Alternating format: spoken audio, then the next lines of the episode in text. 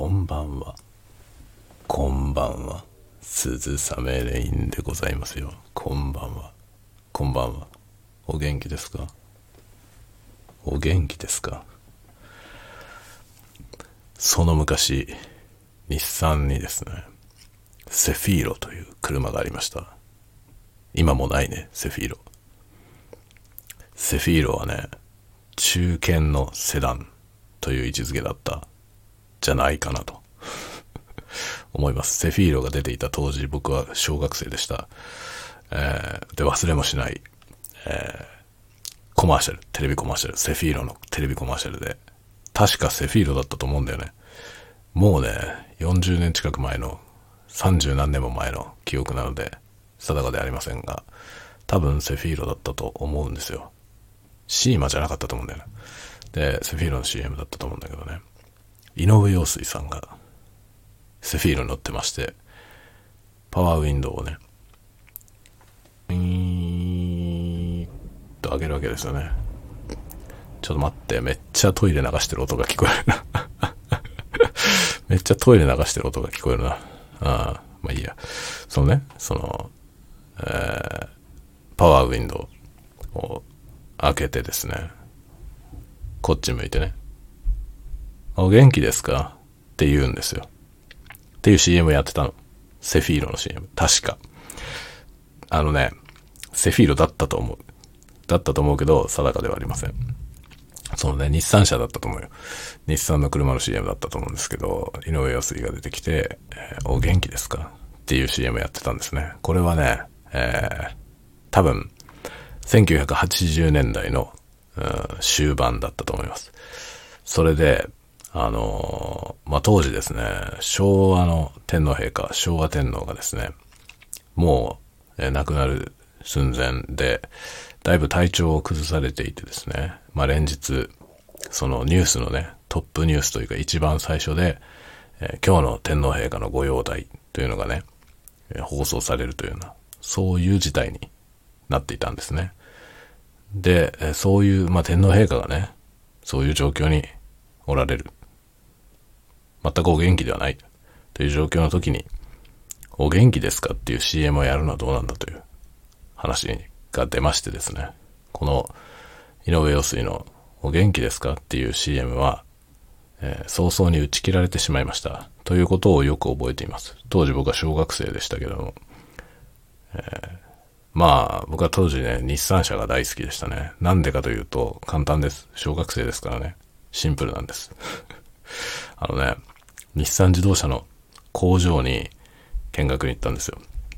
僕はね、小学校、横浜市のね、神奈川県の横浜に住んでまして、横浜市の小学校に通っていたんですが、あの、神奈川県、同じ神奈川県の、おっぱまというとこね、おっぱいじゃないよ。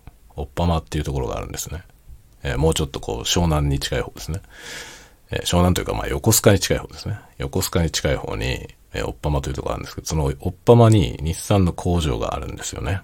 で、その日産のおっぱま工場というのを社会科見学で見に行くという、えー、ことをしました。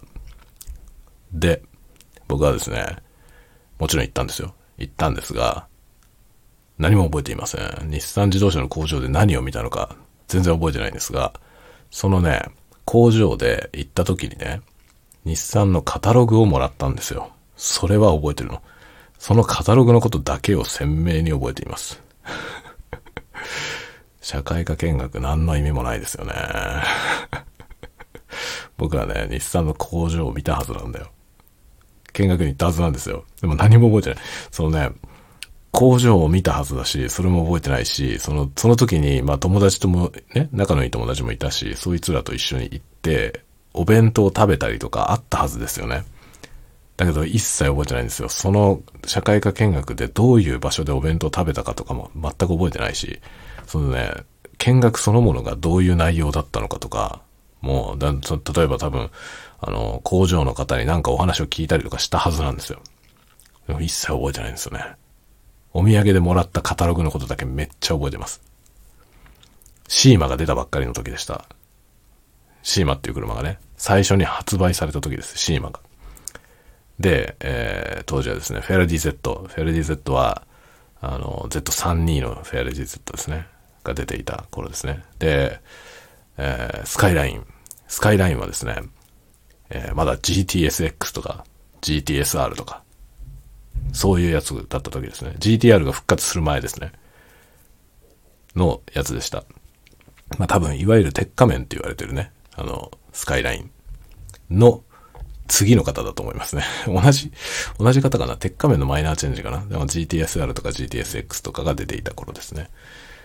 で、シーマが発売されて、えー、というような。で、セドリックとかグロリアとか、まあ、今セドグロとか言われますけども、セドリック、グロリアが、えー、ちゃんと存在していて、で、その他、いろいろ、いろいろですね。という時代ですね。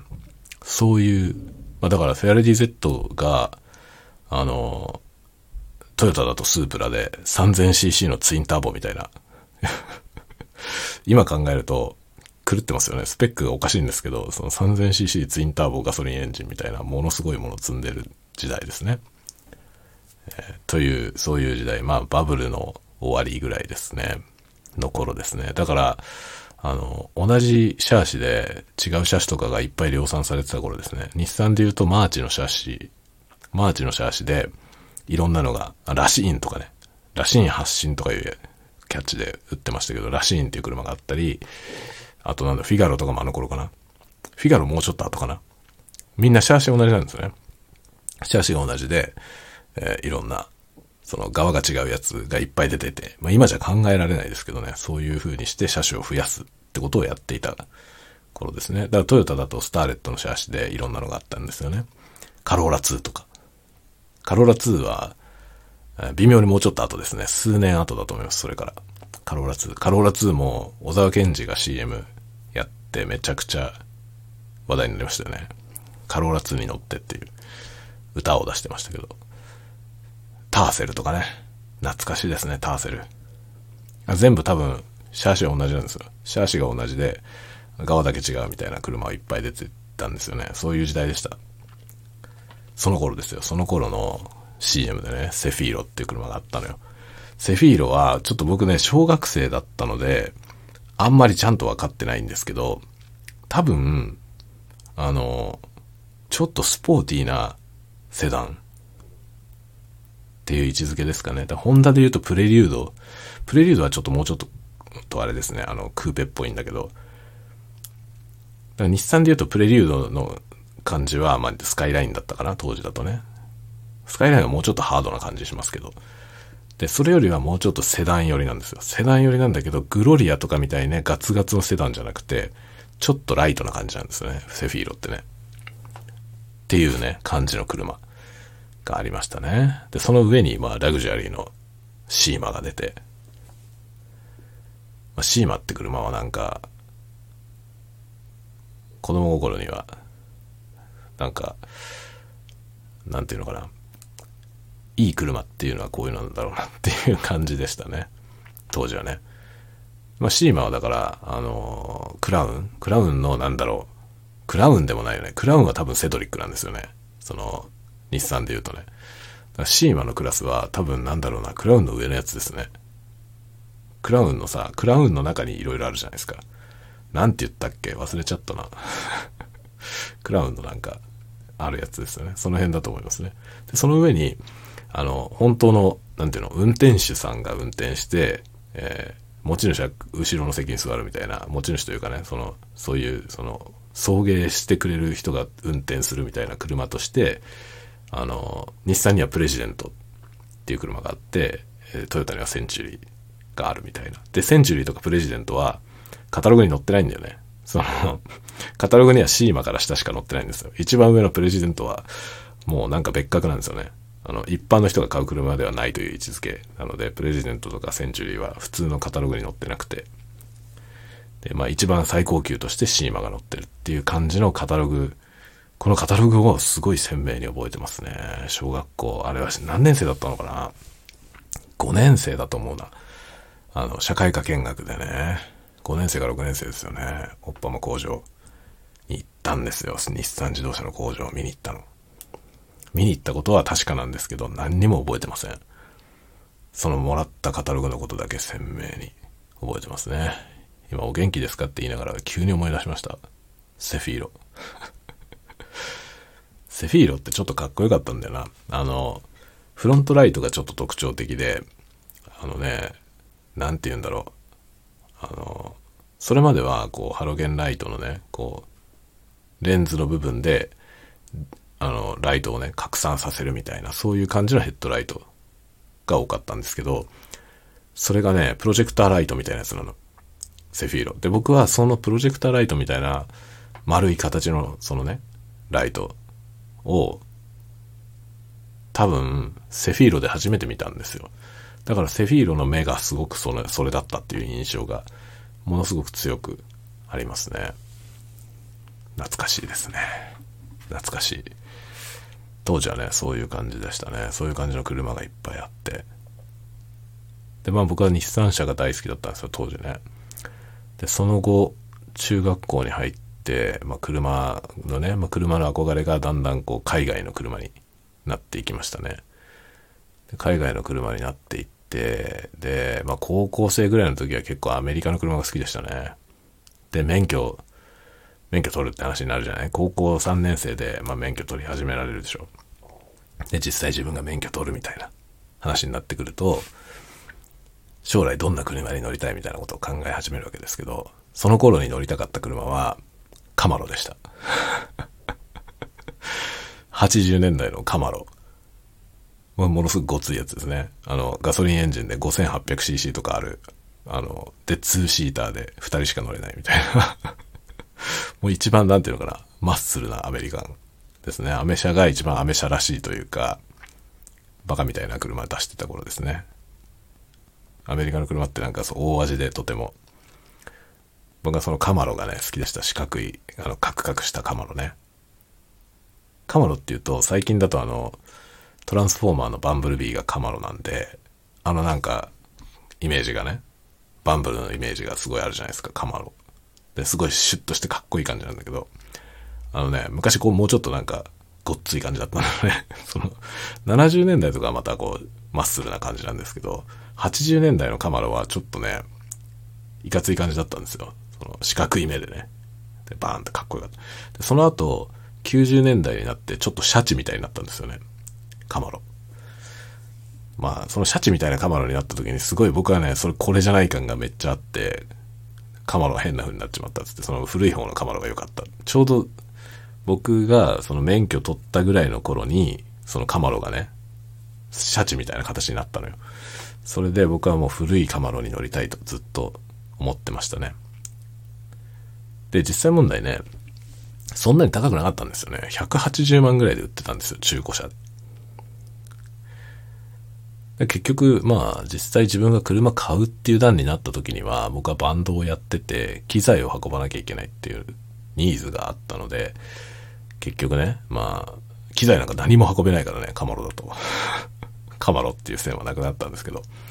で、その後バンドやってる時に付き合ってた彼女がですね、まあ、そのね、僕昔そういうね、あの、カマロが欲しいと思ってたんだよね、みたいな話をしてたら、そのね、まあ初めて付き合って最初に、その、車で迎えに行った時にね、まあ僕はその時乗ってた、まあテラノっていう 4WD のでかいやつに乗ってたんですけど、それで迎えに行ったんですけど、それがもしカマロだったら付き合ってないって言われました。カマロで来てたら付き合ってないわって言われましたね。めちゃくちゃ面白かったな。そのまあその時付き合ってた人はすごい年上の人だったんですけどね、めちゃめちゃ面白かったですね。だいぶ変わった人で。もうね、もうね、なんだろうね、2年、2年くらいかな、2、3年付き合って別れちゃいましたけど、もうね、すごい大きく影響を受けましたね、その人にね。今僕が、こう、なんていうの、まあアートとかね、クリエイターをやっていて、まあずっと、そのアートクリエーションのことにずっとね、そのプロはまあ問わず興味があってやっている仕事であるなしに関わらずね、なん何かしらのクリエーションをやってますけど、そういう多分根っこを作ったのはその人だったんだよね。だからそその人と付き合ったことで、僕の人生は大幅に変わったと思いますね。まあこれ多分ね、男性あるあるだと思うけど、その、付き合う異性によってね、ものすごい人生変わりますよね。なんかその、男は女に作られているって思います、僕は。すごくね、なんか影響を受けるよね。っていう話をね、思いました。まあ、今振り返ってみてもそう思うね。かなり、その、当時付き合ってた人に相当大きく影響を受けたなと思ってますね。何の話だ？なんでこの話になったんだろうね。今日はですね、そう、今日はね、今、あの、DR40X を使って、あの、マイクをね、前みたいに、あの、オーディオテクニカルマイクを2本使ってっていうやつでセッティングして撮り始めたんですよ。でもね、前回のやつがものすごい音がブツブツ途切れてて、まあ、序盤結構途切れてて、あれ結構ね、あの回、途中からあんまり途切れなくなって、割と聞けるようになったんですけど、まだ聞いてない人はぜひあの、ちょっと最初の方を15分くらい飛ばして途中から聞いてみてください。途中からあとはそんな聞き苦しくなかったです。で、まあでも今日もね、やってみたんですよ。で、今日は、ちょっと最初、どうだろう、10秒、15秒ぐらい録音して、で、プレイバックして聞いてみたんですよね。音途切れてないかなと思って。聞いてみたら、15秒ぐらいしか撮ってないのにもう3回ぐらい途切れてて、で、それ何回かやり直したりとか、こうサンプリングレート変えてみたりとか、いろいろやってみたんですよ。でもダメでした。何やっても音が途切れるんで、もう諦めて、DR40X はやめて、この今、 Blue Yeti で撮ってます。でもね、断然いいんですよ。オーディオテクニカルマイクの方が。だからこのテクニカルマイク2本体制で撮りたいんですよ。どうしても。なので、iOS 用の別のインターフェースを買ってみようと思います。で、音が途切れないやつを探す。DR、DR がダメなのかもしれないんだよね。まあ、でも DR がダメなんだよな、多分。あの、外部端子こそ使ってないけど、H3VR は大丈夫だったんですよね。iOS につないで、インターフェースとして使って問題なかったんですよ。ということは多分この DR が悪いんだよ。もうタスカムなんとかしてくれって感じだよね。でもタスカムさん曰く、こういう情報況はね、報告されていないから、わからないという。俺のせいじゃないという回答でした。そうなっちゃうよね。だってね、それはだって向こうで把握してなかったらそうなるよね。それはもうしょうがないんですよ。サポートはそう言わざるを得ないだろうなと思うんだよね。で、このね、あの、マイク1本しか刺さない状態だと、まあ、要は、モノラル録音ができないんですよね。マイク片方だけ刺したら、ステレオで片ちゃんだけ入ってる状態になっちゃうんですよ。で、それも、それも問い合わせたけど、それは仕様だと言われました。できませんと。ダメじゃない タスカム好きだから結構ね、僕は応援してるし、タスカムの機材を使いたいと思うけど、結局 iOS のこのね、iPhone のインターフェースとして使えそうな機材がちょっとない。で、結局ね、DR40X がこんな状態なんで、タスカムのあの1万円ぐらいのね、1万2000円くらいのオーディオインターフェースもちょっと買えないよね、怖くて。1万2000円ってさ、そんな高くないけど、でも、ダメ元で買うにはちょっと惜しいじゃない？で、1万2000円出すんだったらさ、Zoom のね、オーディオインターフェース、iOS に使えるオーディオインターフェースがあるんですけど、それが1万4000円くらいで買えるんですよ。なんていう型番だったかな ? AMS24 だったかな？あの、2 in 4アウトのやつがあるんですよね。で、その2 in 4アウトのやつは、ファントム電源2個出せるようになってるんですよ。だから多分これでステレオ録音ができると思うんだよね。で、それ、買ってみようかなと 今思ってます。まあ、ちょっとタスカムにも同じようなの出てんだけど、タスカムのやつはね、ちょっと当てにならないよね。この DR40X がこんなだからさ。で、DR05X も僕持ってるんだけど、同じことが起きるんだよね。この音が途切れるんですよ。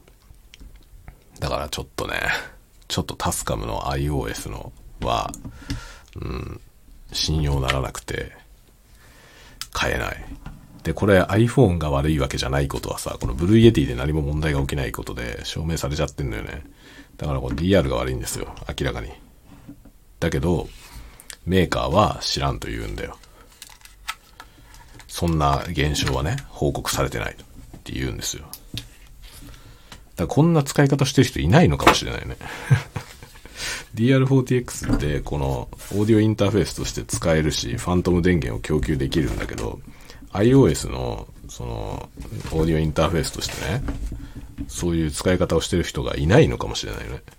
だからこういうふうに音が途切れるっていう現象を体験してる人が僕以外にもいればさ、多分メーカーにね、その情報上がってくるじゃない？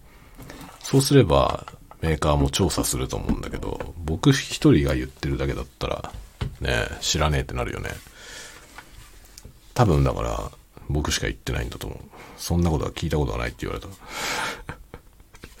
で、なんか、奴ら曰く、その、彼らのところでは問題は起きないと言うんですよ。ちゃんと使えてると。だけどね、この iPhone で繋いで、音が途切れるって問題が発生したのは iPhone 14 Pro にしてからなんですよ。iPhone X ではこれ起きなかったんですよ。10、10では起きなかったの。10ではこういう問題は起きてなくて、僕普通に使ってたんですよね。ところが14にしたらこれが問題が起きるようになった。で、それをメーカーに問い合わせたんですけど、そんなことはないと。対応してる。14でも問題ないし、iOS も16で問題ない。って言われた。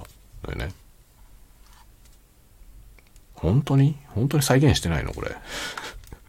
僕だけなのこれ問題起きるの。ってことはこの iPhone が悪いのって話になるんだけど、この iPhone は別に、あね、この Blue Yeti で使ってる分には何にも問題ないんだよね。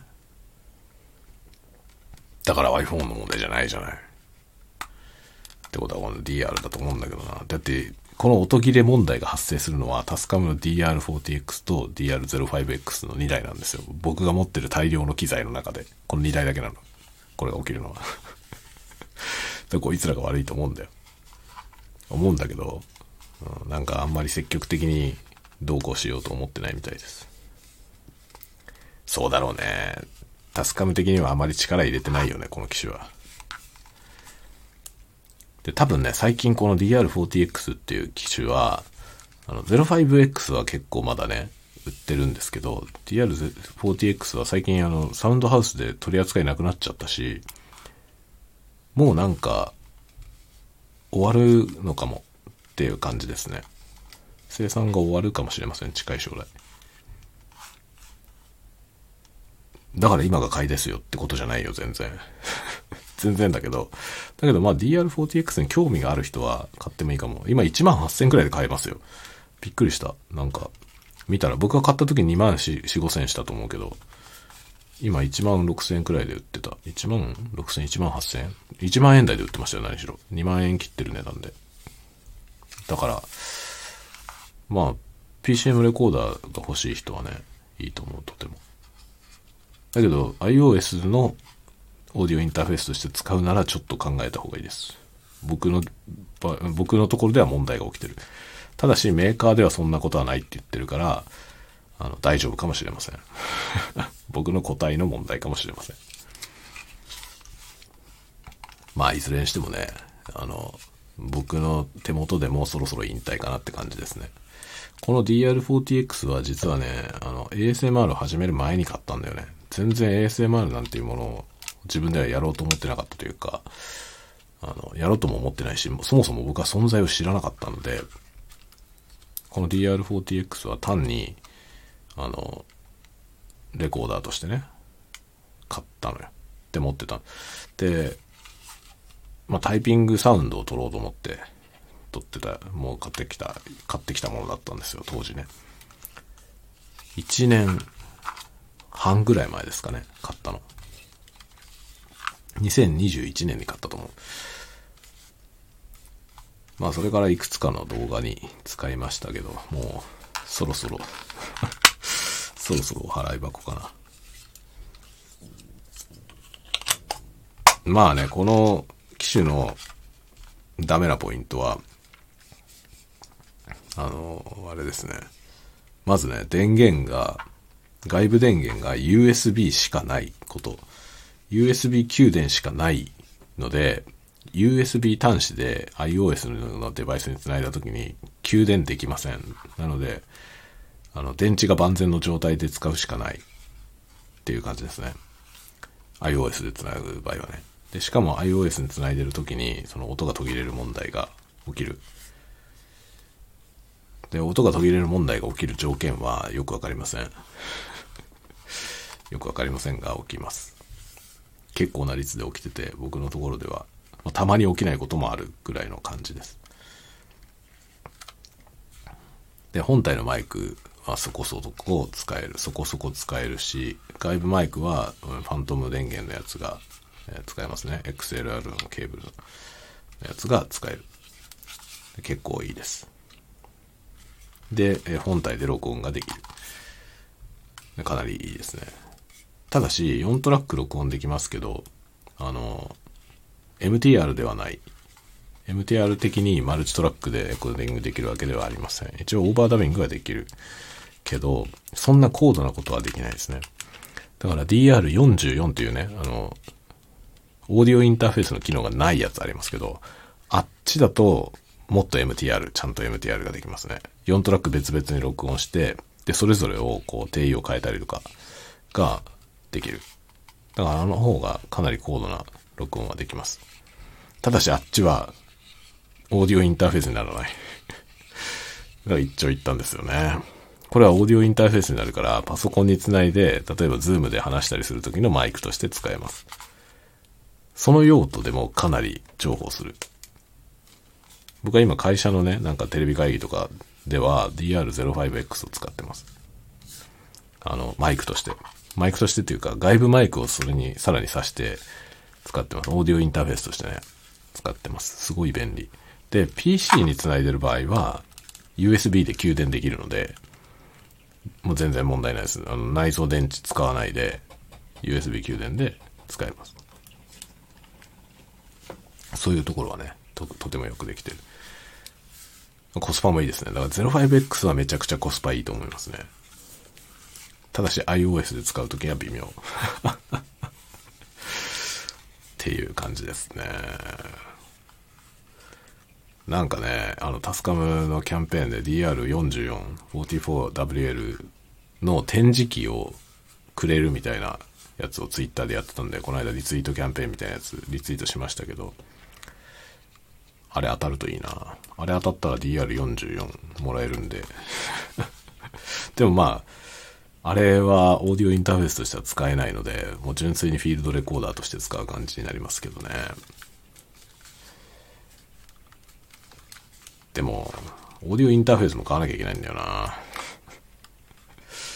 DR04、この 40X を処分して、インターフェースを買おうかなでもこういうものってどうすればいいの？この、いらないものいっぱいあるんだけどさ。例えば DR40X がいらないってなった時に、これ、どうすればいいのこれをさ、なんかどっか、中古で買い取ってくれるところとかってあるのかな？こういうものをね、なんか、ね、どういうとこが買ってくれるのかなって思うのよね。ハードオフとかだったらね、買ってくれそうだけど、ハードオフに売ったって多分こんなもんいくらにもなんないじゃない？ハードオフに売っても何 ?300 円くらいだよね、きっと。ハードオフとかってさ、これ、多分、中古だったらね、これ、どうだろう？9800円とかで売ると思うんだけどさ、9800円とかで売るもんでも多分買い、買い取りの値段って300円くらいだよね。300円だったらね、なんか、誰か友達にでもあげた方がいいよね。DR40X 欲しい人いる？欲しい人いたらなんか、あげるけどっていう感じだけどね付属品とかもいろいろあるんだよ。あの、なんだろう。純正のね、なんだっけ、アクセサリーキットみたいなやつを買ったんで、それも全部ついてます。だけどいらねえわ、これも。これだって iOS のこの、ね、インターフェースとして使いたいのにさ、iOS のインターフェースとしてこの音がブツブツ途切れるから使えないのよ。で、XLR のこのね、普通のコンデンサーマイクを iOS に入れたいからさ、だからオーディオインターフェースは欲しいけど、DR40X はその用途に使えるはずなのに使えないのよ。使えないからね。だからもうこれは今処分して。これ別に処分しなくてもいいんだけど、持ってても使わないんだよな、もう。耳かき動画でも撮ればいいか。耳かき動画撮るには使えるけどね、耳かき動画はもうでもやってる人がもうめちゃくちゃいっぱいいるからさ、今更なんか僕がやってもしょうがないよなっていう気がするんだよね。耳かき動画はめっちゃやってる人多いけど、なんか、結局そんなにいろんな人のやつがあって、その、それぞれ存在意味があるあるようななんか個性的なことをしてるのかっていうとそうでもないと思うんですよね。なんかね上手な人のやつが何個かあればいいのかなっていう感じでもう今更僕がやってもなっていうところあるよね。その上手い人たちより上手にできる自信がないしさ。で、なんか実際問題、なんか TASCAM のこのね、レコーダーがそういうののなんか定番みたいに使われてますけど、これが最適解だとは思えないんだよ、僕。この DR40X って、まあ、DR05 もそうですけど、基本的にかなりホワイトノイズが乗るんで、なんか、ね別にこれはそんなに良くはない気がする。普通に撮ったらこれはどっちかというとローファイになるのよね。ローファイ ASMR だよね。一応コンデンサーマイクだから近いけど、近い感じにはなるけど、でもノイズが多すぎてね、なんか、うん、加工しないと使えないよね。結構みんな加工して使ってんだよね。DR で撮っててもさ、その撮ってるやつを PC に取り込んだ後に、ポストプロセスでノイズリダクションかけたりしてるのよね。DR そのままの音を使ってる人は、まあ、まあ使ってる人もいるけど、うん、少ない印象ですね。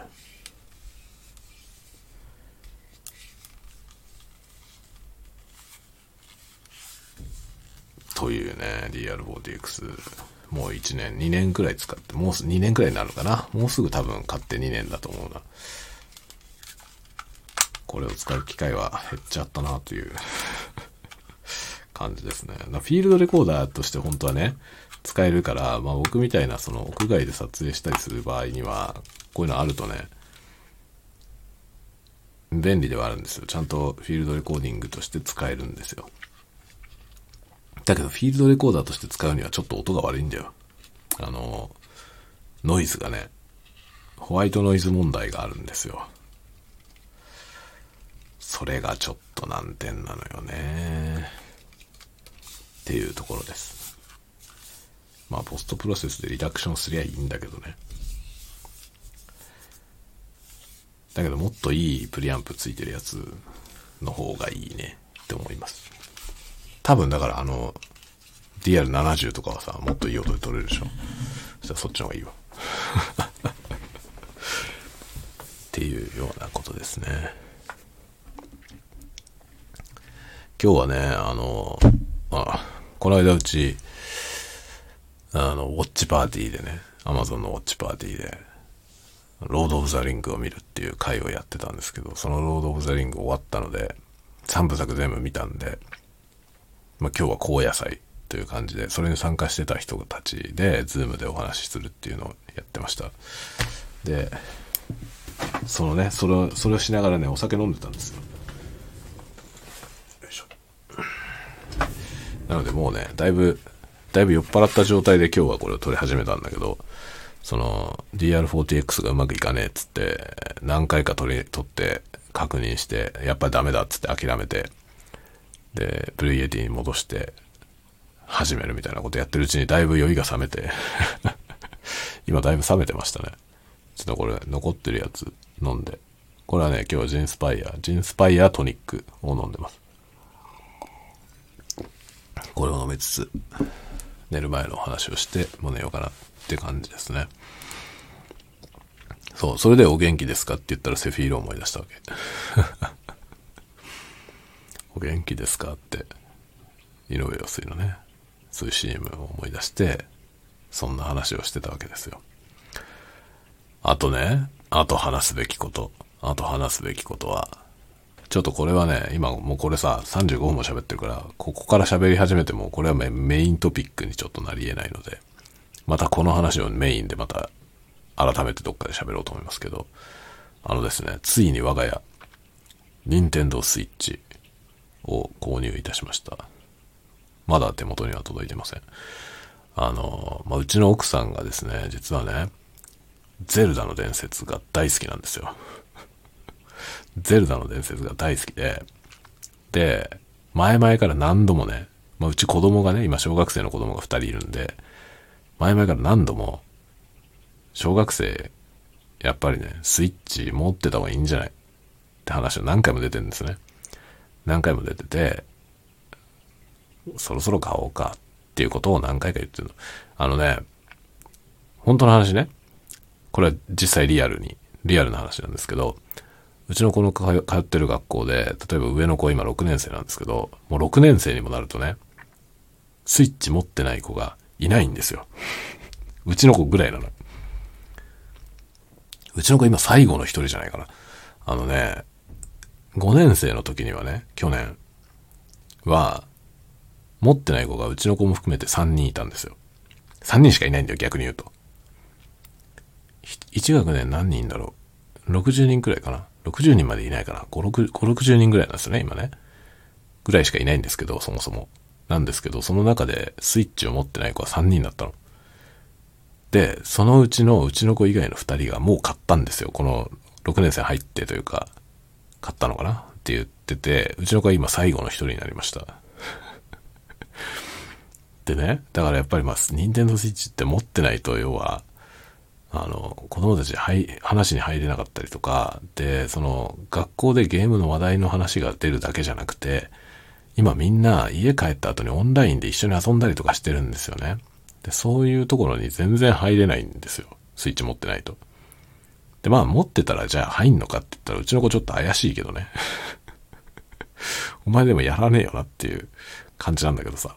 感じなんだけど、でも、持っていてやろうと思えばできる状態で、で、やる、やらないって判断するのは別にいいじゃない？本人のあれだからね。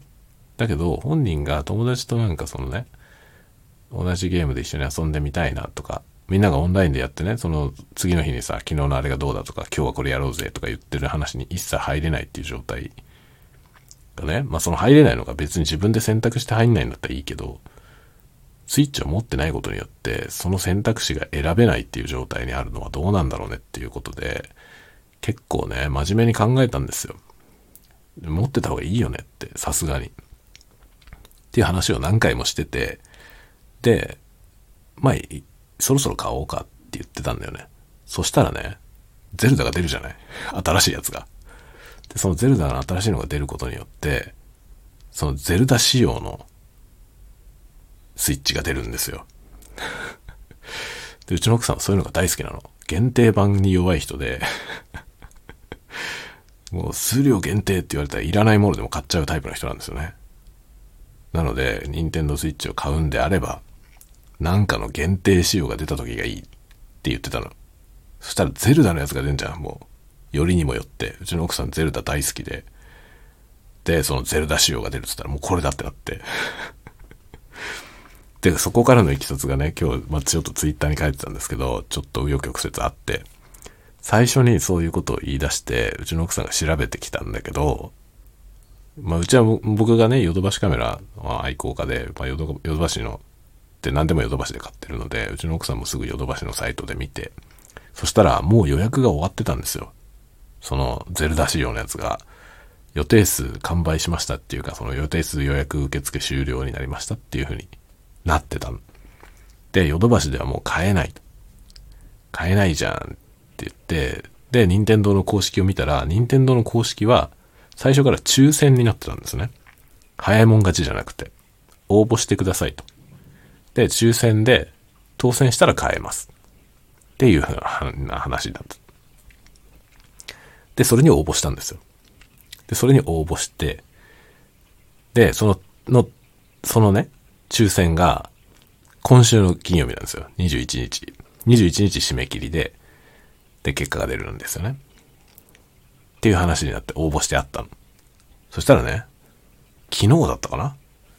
ヨドバシカメラで久しぶりに見たらですね、なんと予約受付中になってんのよ。予定数終了になってたはずなのに、予約受付中になってて、それは予約販売なんで、そこで注文すると、もう即、まあ、決済情報とかも登録して、で、発売日に届きますと。でもうこれは抽選じゃないんですよ。買えるの。その予定数がまたあるから、その数量が全部履けるまで買えるんですよ。っていう状態だったの、昨日。えってなるじゃない？だってもう、任天堂で応募しちゃったよ、つって。で、任天堂のサイト見たら、やっぱりキャンセルはできませんってなってるわけ。で、当選したらもう、決済して買う。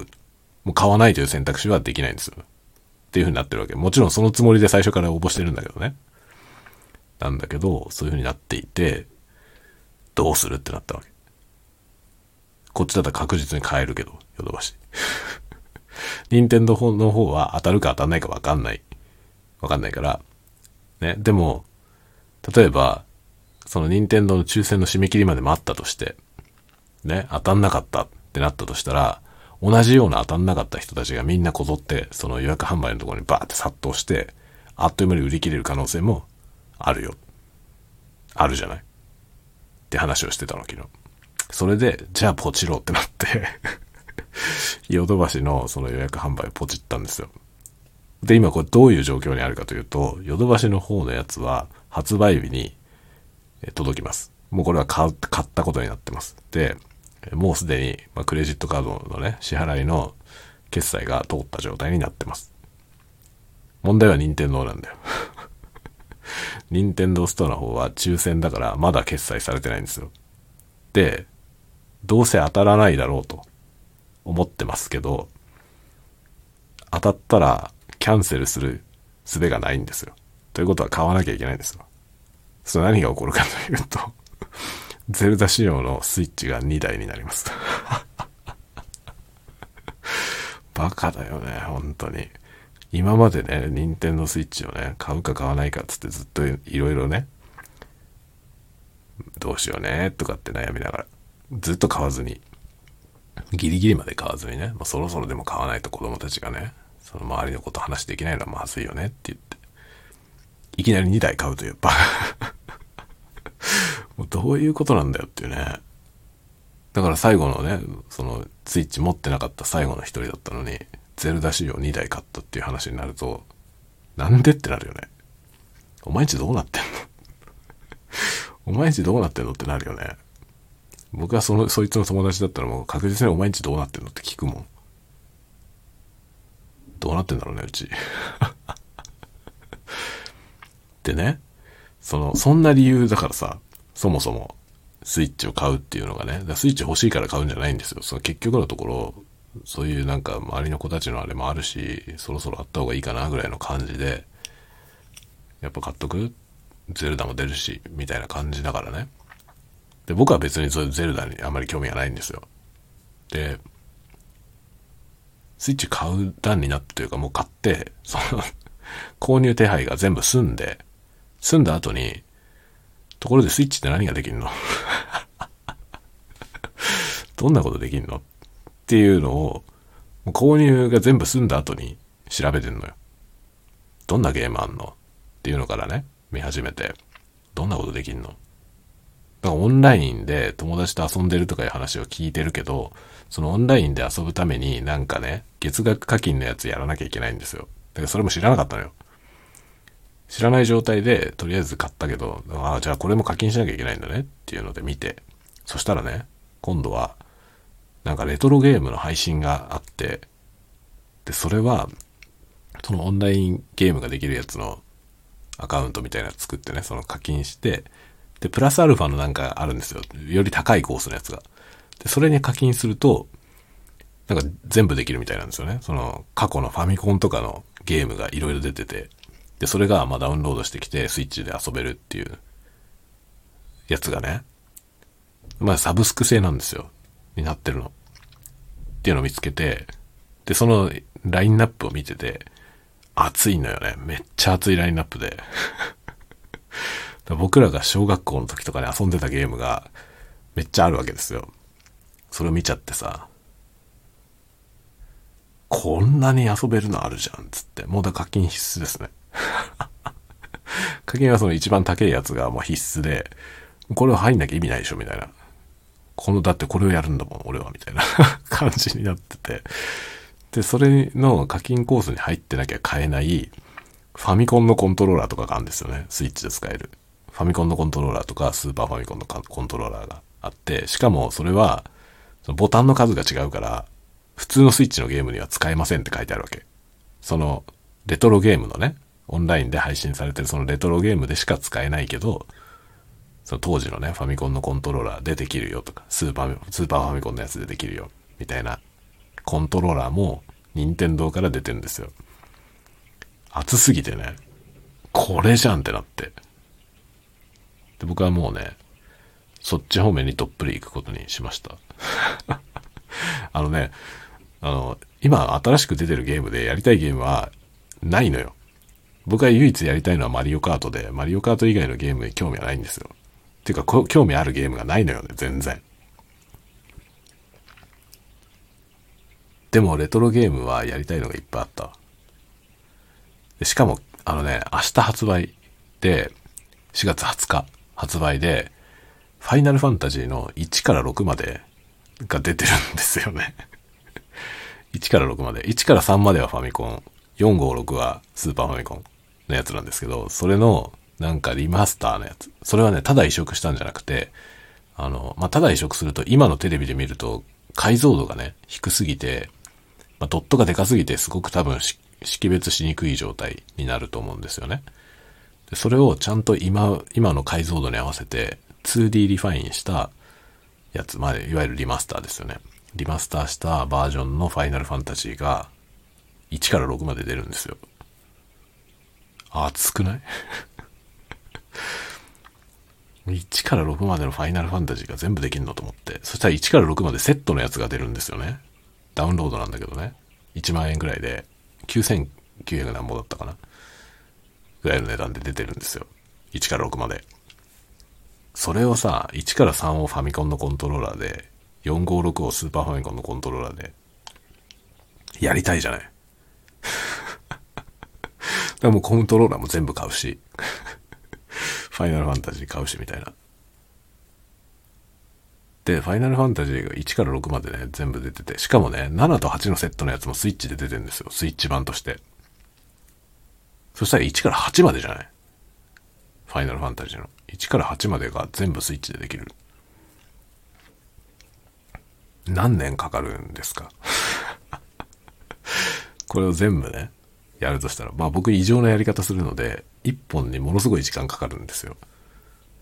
あの、ドラゴンクエストです、あの、小さなメダルを全部集める人なんで、あの、ものすごい時間かかるんですね、1本やるのに。その感じで、ファイナルファンタジーもやるじゃん。そうすると、僕は多分1本クリアするのに、半年ぐらいかかる。もうね、何年も数年体制で8までやるっていうことになりますね、きっと。だから僕はその変な形でそのスイッチの元を取ると思いますね。スイッチのゲームをほぼやらないまま で、変なコントローラーをたくさん買うというね。そういう、そういう感じになりそうですね。なんかね、メガドライブのゲームまであるのよ。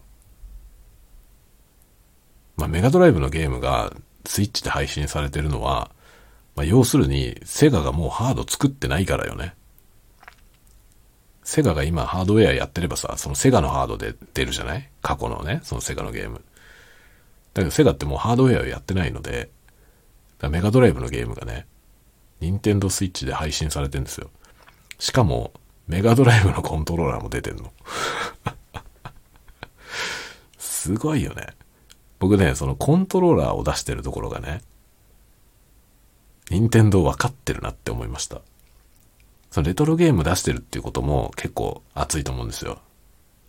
で、レトロゲームはさ、まあ僕も、もう、ドンピシャですけど、要は今、子供用にね、子供たちがやるために、スイッチを買った親の世代の人たちが、昔遊んだゲームなのよね。それが出てるじゃないそうするとさ、親御さんあまりゲームに興味がなかったとしても、子供のためにスイッチ買ってきて、えー、昔のあのゲームできんのってなったらね、それはちょっとやりたいなってなるんですよね。でもさ、あのスイッチのヘンテコなコントローラー、ジョイコンとかいうね、あの変なコントローラーでね、やるのはなんか違うじゃない。あれでスーパーマリオとかやるのはなんか違うじゃない。だけどファミコンのコントローラー売ってるわけよね。ファミコンのコントローラーはどう見ても見覚えがあるやつなんですよ。で、しかも任天堂から出てるから、マジモンですよね。でもすごくて、なんかワイヤレスで、その、スイッチと繋がりますとか書いてあるわけ。で、スイッチの本体がないと、そのコントローラーは充電できませんとか書いてあるんだけどさ。分かってるよね。任天堂はね、だからこういうところがすげえなって思いますね、任天堂。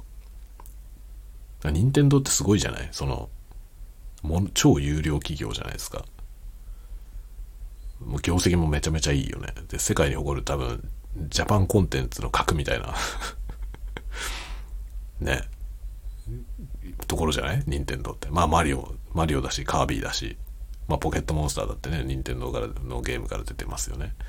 って考えると、まあ、最強じゃないですか。日本の、ジャパンの中核のプラットフォーマーですよね。でもその任天堂は伊達じゃないですよ、やっぱり。ニューガンダムも伊達じゃないけど、任天堂も伊達じゃないよね。コントローラーを出してるのは本当にすごいと思う。そのね、分かってるわけよ。何が、何が欲されてるのかよく分かってるよね。だからメガドライブのゲームが出ることも熱いけど、それをやるのにメガドライブのコントローラーもあるよっていうのはさ、それはね、ほんとよく分かってるよね。だからいろんなの出てるんですよ。そのね、任天堂64のコントローラーとかも出てんの。かっこいいよね。僕はね、64の頃にはもうゲームしてなかったので、64に対する思い入れが全くないので、64のゲーム欲しいと思わないし、64のコントローラーも全然欲しいと思わないけど、ファミコンとスーパーファミコンのコントローラーは欲しい。それでファミコンのゲームとか、スーパーファミコンのゲームをやりたいですね。F0 とかもあんのよ。F0 とかあとね、スーパーファミコンで出てた最初のマリオカートとかがね、あります。やりたいわ、めっちゃ。僕、最初のマリオカートのあの一番最初のコース、タイムアタックで異様にやりましたね。ものすごいずっとね、一つだけのコースをひたすらやり続けた覚えがある。僕ね、なんかそのね、ゲームのやり方が病的なんですよ。本当に。だからドラゴンクエストの4だったかな。小さなメダルが初めて出たのって4ですよね。で、その4の時に、小さなメダルを集めるのに、マップの全マス目を一歩ずつ進みながら調べる調べるってやって全部集めた。もうね、病的を通り越して猟奇的ですよね。我ながら気持ち悪いと思いますよ。我ながら気持ち悪いと思うけど、そういう感じですね。だからファイナルファンタジーの3もね、ファミコン版のやつ。ファミコン版の3を、なんかね、僕確かね、友達からもらったかなんかしたんですよ。もういらねえっつって。クリアした友達からもらったかなんかして、だから自分で正規で買ったんじゃないんですよ。そのファイナルファンタジー3はね。なんかね、もらったかなんかしたの。で、そのファイナルファンタジーを、僕何回やったんだろう。ファイナルファンタジー3をね、最初から終わりまでね、ちゃんとクリアするまでっていうか、まあ全部レベル99まで、4人ともレベル99にするまでっていうのを3回ぐらいやったの。もう暇っていうかさ、暇とかそういうのじゃなくて、もうとにかく大好きだったね。ずっとやってましたね、一本のゲームを。それがまた出るんだよ。危険ですよね。あのファイナルファンタジー3を今ね、今できるんですよ。また。ファミコンのコントローラーで。やばくない？僕多分それしかしない人になります、きっと。ファイナルファンタジーしかしてない状態なんじゃない？やばいですね。実況しようかな。ファイナルファンタジーの。ファイナルファンタジーのさ、オンラインゲームじゃないやつを実況しても何も面白くないよね、きっと。ね、別になんかさ、特殊なやり方するわけじゃないし、まあ、ファイナルファンタジーの5はね、なんかものすごい低いレベルでクリアするのが一時めちゃくちゃ流行ってて、で、そういうのは多分実況とかで今ね、今だったら実況でやれば盛り上がると思いますけど、でももう出尽くしてるからね、古いゲームだから。今更だよね。まあ今更感あるけど、多分僕がわけのわかんない話しながら その、ファイナルファンタジーをやるっていうのは、なんか面白いかもしれないね。だけど、一マスずつずっと調べて回るのを見せられるのも嫌でしょ。そうなんか意外となんかさ、ASMR 的に寝るのにはいいかもしれないね。ウィスパーボイスで喋りながら、こう、一マスずつカチカチカチカチ調べていくっていう すごい寝れそうなコンテンツですね。何も見つからないですね。とか言いながら。ガチャガチャガチャガチャ。すぐ飽きるね。そんなコンテンツないよね。バカバカしい。いや、いいね。もうだから期待十分ですよ。いつ届くんだろう？ていうか、いつ発売なのあれ。その発売日に届くっていう話なんだよね。あの、ゼルダ仕様のやつがね。ゼルダ、ゼルダの伝説のやつ。でさ、全然調べてないのよ。うちの奥さんもゼルダ好きとか言ってるけど、何にも調べてなくて、ゼルダ仕様が出るからってポンって飛びついて買ったんだけど、よくよく見たらね、今度出るゼルダの伝説ってね、一個前のブレス・オブ・ザ・ワイルドっていうやつの続編らしいんですよ。じゃあその一個前のやつをまずやらなきゃいけないんじゃない？さっきそんな話をね、うちの奥さんとしてて、ブレス・オブ・ザ・ワイルドの続編って書いてあるよって言うからさ、続編なのって言って、でも続編ってことは話が繋がってんじゃないのって言って、それすらもわかんないのよ。それすらも分かってないです。それすらも分かってなくて、前作をやってない状態で、その最新作だけいきなりやっていいもんなのって言ってね。もしかしたら前作からやらなきゃいけないんじゃない？っていうね。話が繋がってるとしたら、前のやつからやらないと分かんないじゃない？前のやつからやった方がいいんじゃない？とかって言いながらね。とりあえず、ゼルダ仕様の本体のみ購入して、しかも任天堂で抽選中で、さらに恐ろしいことに、ゲームソフトは何も買ってないんです。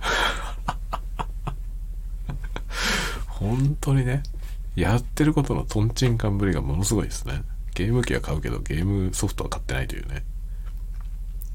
だけど皆さん、今ね、今こういう時代ですから、ソフトなんか一個も買わなくても、オンラインで買ってダウンロードできるんだよ。ゲーム機本体から購入してダウンロードしてその場でゲームができるんです。遊べる。素晴らしいよね。待ち時間なし。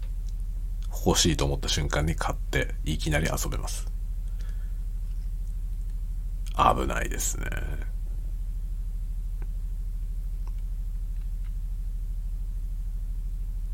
だまあ子供たちがね、今、スイッチやって、で、結局みんな、その、オンラインでゲーム遊びたいけど、オンラインは月額課金なんですよ。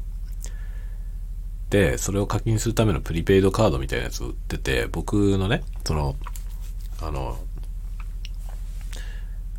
おいっ子、おいっ子、あの、うちの奥さんのお姉さんの子供、男の子はね、もう結構大きいのかな？今中学生かなで、上の子はもう高校卒業して就職したんですけど、その子たちがね、まだ、まあ上の子が高校生とかの頃に、割とそのスイッチののゲームがね、で、何欲しいって、その誕生日とかさ、するじゃない？その誕生日とかに何欲しいって聞いた時に、いつもね、そのゲームのプリペイドカードがいいって言われて、それを買ってました。任天堂カード。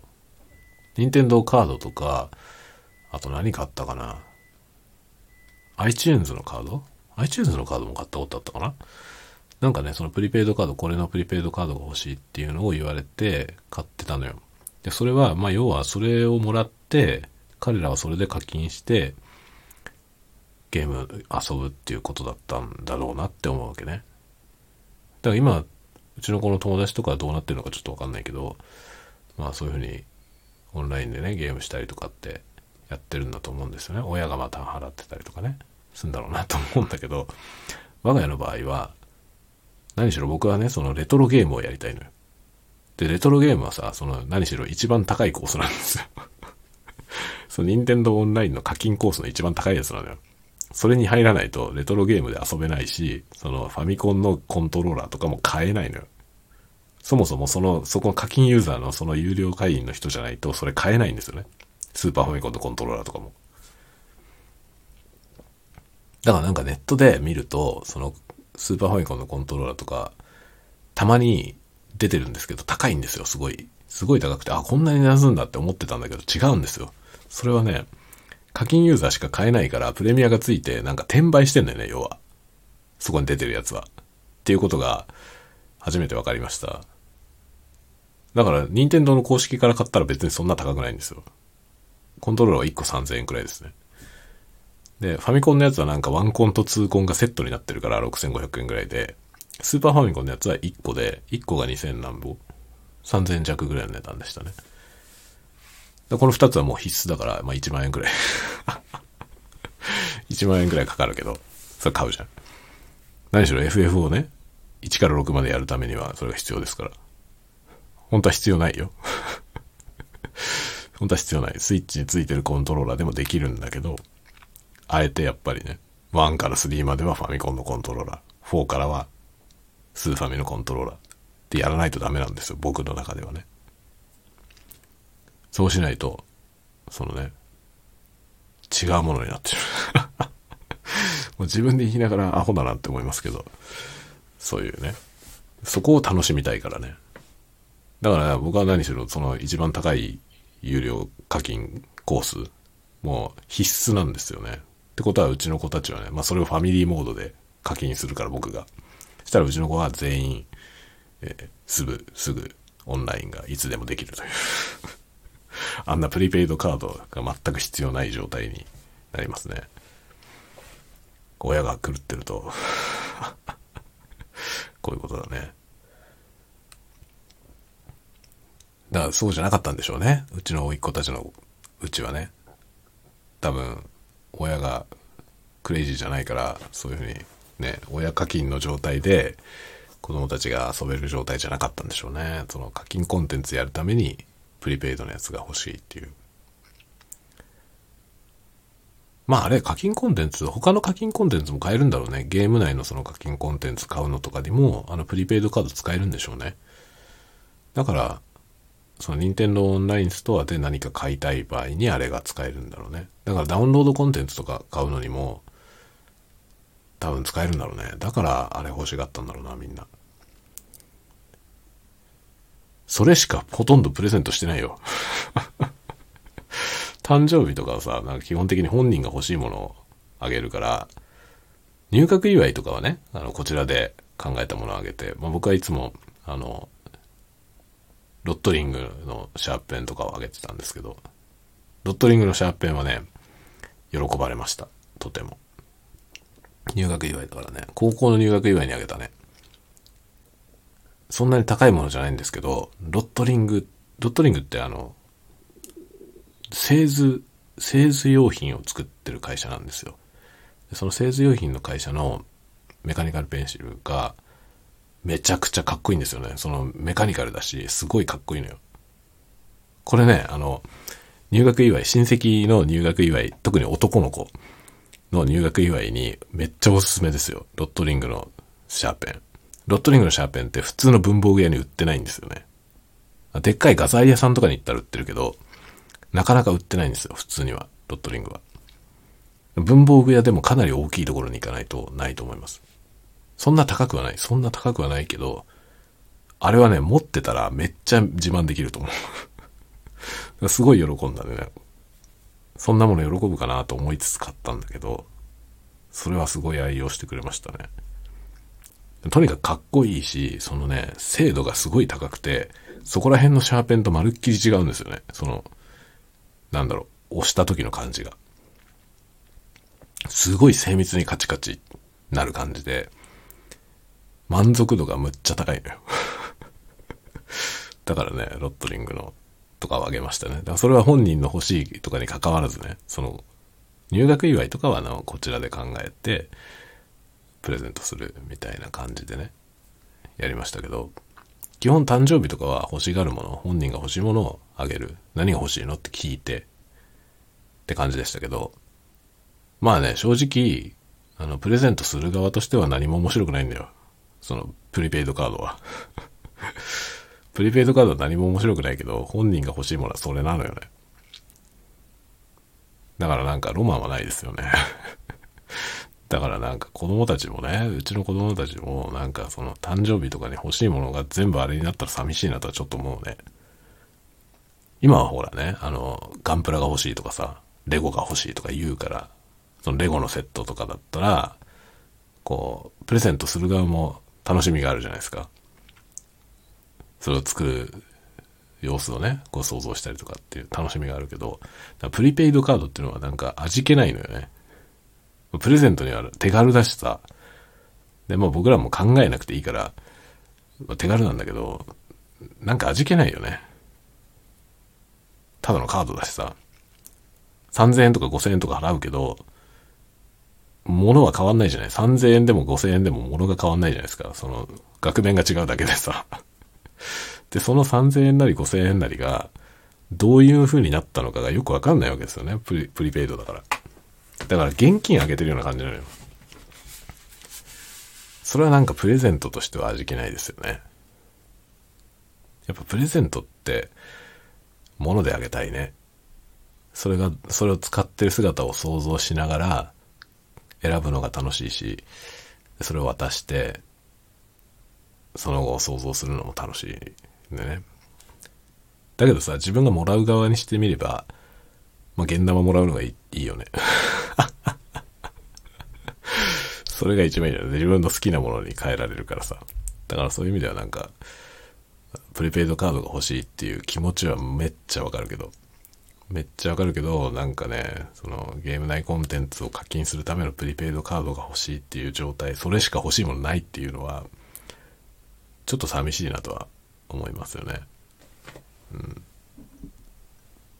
僕は常に欲しいものたくさんあるからね、なんか、なんかね、プレゼントしたいって言われたら、これって言えるけどね。いくらでもあるから。なんか現生もらうよりはね、いいいいよね。その、現金もらえば一番何でも買えるからさ、なんだけど、やっぱプレゼントってそういうもんじゃないなっていう気がするよね。プレゼントしてもらうんだったらなんか、うん、そうじゃないものが欲しいですね。あちなみに僕がプレゼントで欲しいものは、あの、マーブルチョコレート。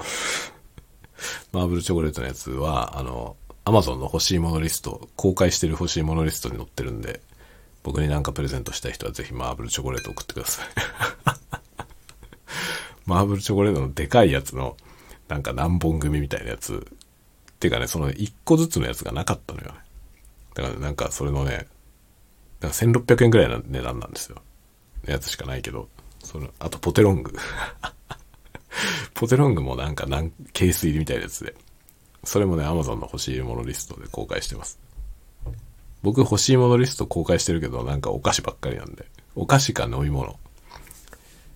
なんで、なんか送りたいなと思ってくれる方がもしいればですね、お菓子送ってください。Amazon からあのポテロング送ってください、ぜひ。永遠にポテロング食いますから。あの、出張してる時のね、このスタンド FM で収録したやつ、あの、出張先からね、やったやつ、毎晩ポテロング食いながら喋りましたよね。あれはもう、ずっと聞いてくれてる方はもしかしたら覚えてるかもしれないけど。てかね、僕のこのコンテンツを、あの、毎回聞いてる人って多分ほとんどいないと思いますね。毎回に近く聞いてくれてる方はいいそうな気がしますけど、あの、毎回全部を聞いてる人っていうのは多分いないんですよ。あの、再生数をね、アナリティクスで再生数見ると、最低で再生数、再生数が1のやつがあるんですよ。1回しか再生されてない回が、実は何回かあります。で、僕は必ず自分が撮ったやつを1回は聞くので、1回しか再生されてないってことは僕しか聞いてないってことなんですよね。だから僕以外の誰も再生してない回が実はいくつかあります。マニアの方はぜひ マニアの方はぜひ探してみてください。てかマニアじゃない方でも、なんかこないだうちね、こないだうちあの、聞いて、ハートを押してくれる方がね、いらっしゃって、で、聞いたやつ端からこうパッ押してくれてたみたいなんですけど、もうね、結構長い時間、一日中ね、通知が来るんですよ。同じ人から。同じ人がずっとね、これに好き、そのね、ハートを押しました。これでハートを押しましたっていう通知がずっと来るわけ。もうずっと聞いてるなと思って。帰って心配になりましたね。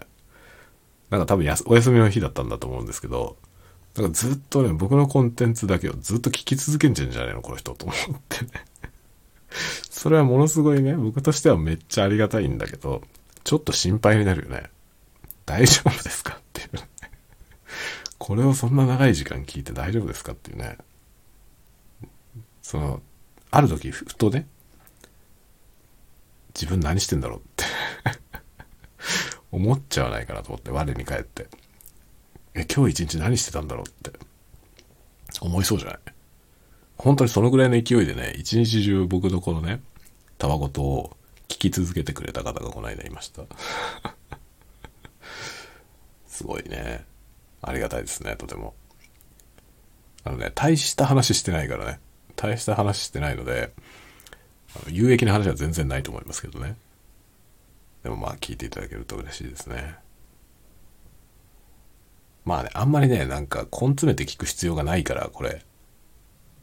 片手間でね、なんかしながら、もう BGM 代わりに代わりに聞いたりとか、それこそ寝る時にね、どうでもいい話をね、こう耳から入れといて、え聞寝るというね聞くっていうよりはこう耳障りのところでね耳障りのいいものなんかこう鳴らしとくみたいな。そういう用途でもねぜひぜひ。内容なんか全然聞かなくてもいいんで。ほぼほぼ多分有益なことは言ってないんですよごく稀だよねなんかごく稀になんかもしかしたら何かのヒントになりそうなことを言ってることもなくはないと思うけど、でも多分ね、多分この僕のコンテンツを10時間聞いて4分ぐらいじゃない ?10 時間聞いたうちの4分ぐらいは言うようなこと言ってるかも。しょうもないですね。我ながらしょうもないな。だいたい1回が1時間ぐらいあるからさ、その、特に深夜のやつはね、1回が1時間ぐらいあるんで、まあ、10日分聞くと10時間になるでしょ。なんか本当に皆さんのね、貴重な時間をこんなことに消費していいんですかってって感じですね。まあもうこの、このね、この今日のこれなんてもう1時間13分とかいう数字になってるので、こんなところまで聞いてる方は本当にありがとうございます。てか全然聞いてなくてもいいですよ、本当に。もうとっくに寝ちゃっててね、もう寝ちゃってる皆さんの鼓膜に僕の声が届いているみたいな、そういう状況で、もうそれもまた光栄なことですよね。僕もね、自分が寝る時に、誰かが喋ってる声をね、こう鳴らして耳に入れてってこと結構やるんですけど、気持ちいいですよね。なんか、よく寝れますよね、人の声って。もちろんなんかその、けたたましく喋ってるやつだとね、寝られないけど、てかなんかめっちゃ音があの、家の家庭音が聞こえますけど、まあそういうね、その、耳になんか声が肉声ってやっぱりいいよね。まあ、僕の声がいいってことじゃなくて、その、肉声誰の声であってもなんか、こう、穏やかに喋ってる声が耳に入ってくると寝やすいようなね。っていうのはちょっと感じますね。割と僕はそういうコンテンツをね、あの、聞きながら寝ることが多くて、自分がこう、心地いいなって感じる声の人のやつを聞きながら寝るんですよ。寝るからさ、そもそも。だから聞いてる話の内容を聞きたいわけじゃないんですよね。申し訳ないけど。申し訳ないけど、話してる内容はもう何でもいいんですよね。その人の声でありさえすればいい。何でもいいんですよ、喋ってる内容は。どうせ聞いてないから。何しろ寝てるからね。寝てるんだけど、その寝入り花で、こうなんか気持ちいいなっていう声で喋ってくれていてね。で、その後、コンテンツがね、そのなんか急に爆音になったりしないっていう安心感。そういうのでね、なんか寝る時に聞くのにいいなっていうコンテンツあるんですよね。そういうものを目指してやっております。なのでぜひ、ぜひぜひ寝るのに使ってください。今日はもうこれ1時間16分。これ1時間16分をフルに、あの、お話としてね、ちゃんと意識を保ったまま、もし聞いている方がいらしたらですね、本当にありがとうございます。こんなに内容のない話でごめんなさい。ではではでは、また、常に大した内容はありませんが、ゆるりとやっていこうと思います。またまた。ちょっとだからあれですよね。録音環境については、今後ちょっと、うーん、3ヶ月、3ヶ月の単位で改善を図ります。それまではちょっとね、 Blue Yeti でやろうと思います。まあ、 Yeti も悪くないけど、もうちょっと、もう一段アップグレードしたいと思ってます。試行錯誤しながらやっていきますよ。というわけで、また次回のたわごとでお会いしましょう。またね。おやすみ。おやすみ。おやすみ。